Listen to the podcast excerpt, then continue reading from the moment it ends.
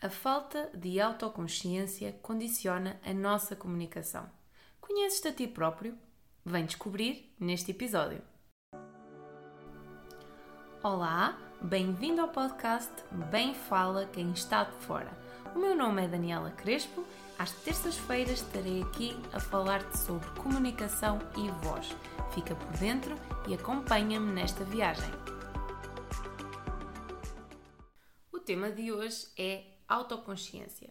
E aqui na autoconsciência vamos falar o que é que é a autoconsciência, quais são os tipos de autoconsciência e ainda vou lançar dois desafios para ti para que no teu dia a dia tu possas implementar e perceber aqui que se há diferenças a nível de, da tua comunicação e como é que tu podes trazer aqui esta autoconsciência para o teu dia a dia. Então, explicando o que é que é autoconsciência. A autoconsciência, como o próprio nome indica, é conhecermos-nos a nós próprios, compreender quais são as nossas forças, fraquezas, emoções, necessidades e motivações. Isto é o que é a nossa autoconsciência. E há aqui dois tipos de autoconsciência. Primeiro, a autoconsciência interna e, segundo, a autoconsciência externa. Então vamos concretizar.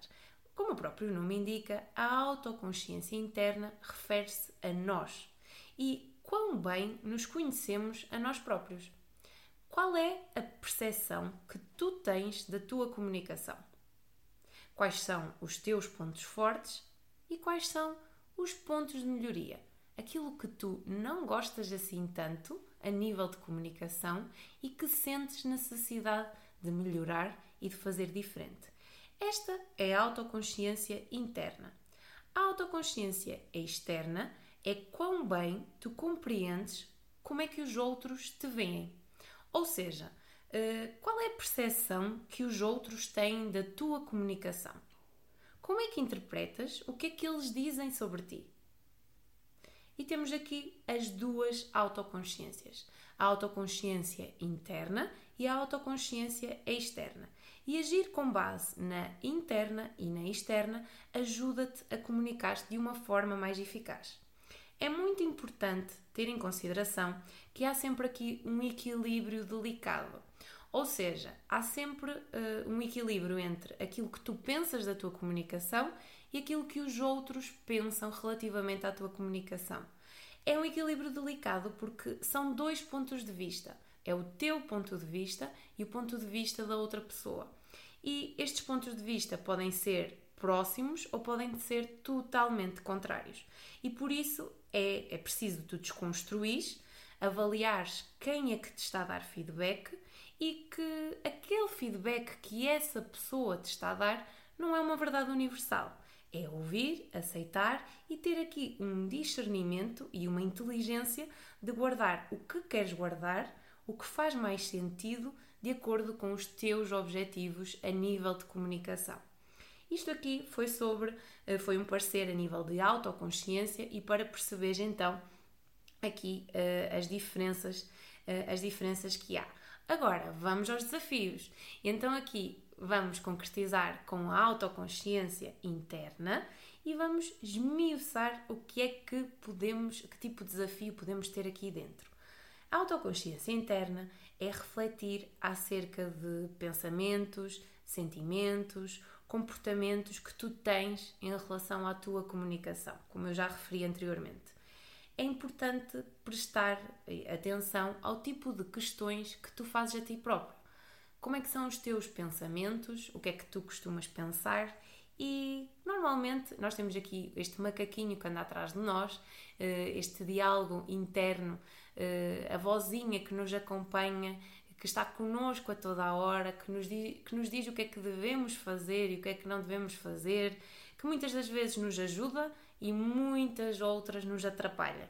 E então, muitas das questões e dos tipos de, de perguntas que este, que este macaquinho que nos acompanha nos diz e que normalmente nós costumamos fazer a nós próprios é o porquê. Porquê? Porquê é que eu sou assim? Porquê é que tu fazes isto? Porquê é que tu fazes aquilo? E muitas das vezes surge o porquê para nós procurarmos uma resposta. E então, aqui concretizando com alguns exemplos. Porquê que fico nervoso quando eu falo em público? Porquê? Porquê que tenho dificuldades em dizer determinadas palavras naquela apresentação? Porque é que eu adio a preparação daquela reunião importante? E vem aqui muitas questões do porquê. E este porquê leva-nos a uma reflexão. E esta reflexão uh, leva-nos a procurar estes motivos, estas causas, estas razões uh, que nós queremos, uh, queremos uma resposta. E tendemos aqui a, a descobrir uma resposta que assumimos como verdade e que essa resposta que nós temos pode nem ser a verdade. E leva-nos aqui para um patamar onde nós temos as nossas crenças e acreditamos piamente naquela resposta que nós estamos a dar. Porque a mente tem aqui uma tendência para se agarrar a percepções que encontra sem questionar muito a sua validade e o seu valor. E como há aqui uma tendência de, de nós tendermos para os pensamentos negativos, acabamos por ficar presos a padrões repetitivos e padrões negativos que, em vez de nos fazerem avançar, acabamos, acabam por nos estagnar. E aqui acabamos por ficar presos a justificações que não nos levam a lado nenhum. E, e estas justificações que nós damos são com base em medos, fracassos, inseguranças e não nos levam a ser produtivos, a procurar respostas e, e a fazer as coisas de uma diferente forma. Então, aqui, uma forma de ser mais produtivo e mais eficaz nestas reflexões da autoconsciência interna, eu vou lançar o primeiro desafio.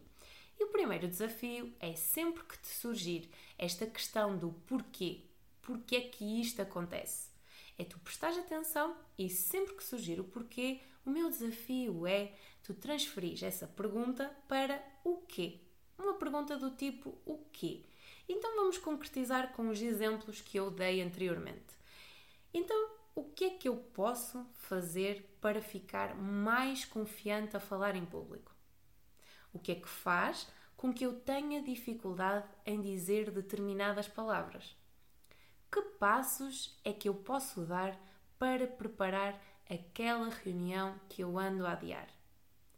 E ao fazermos esta transição do porquê para o quê, vamos trazer aqui outra consciência. Vamos trazer mais objetividade, mais clareza, capacidade de agir de acordo com novas percepções. Porque o que vai nos fazer procurar possibilidades, procurar novas possibilidades, ajudar-te a ver a ti e a tua comunicação numa outra perspectiva.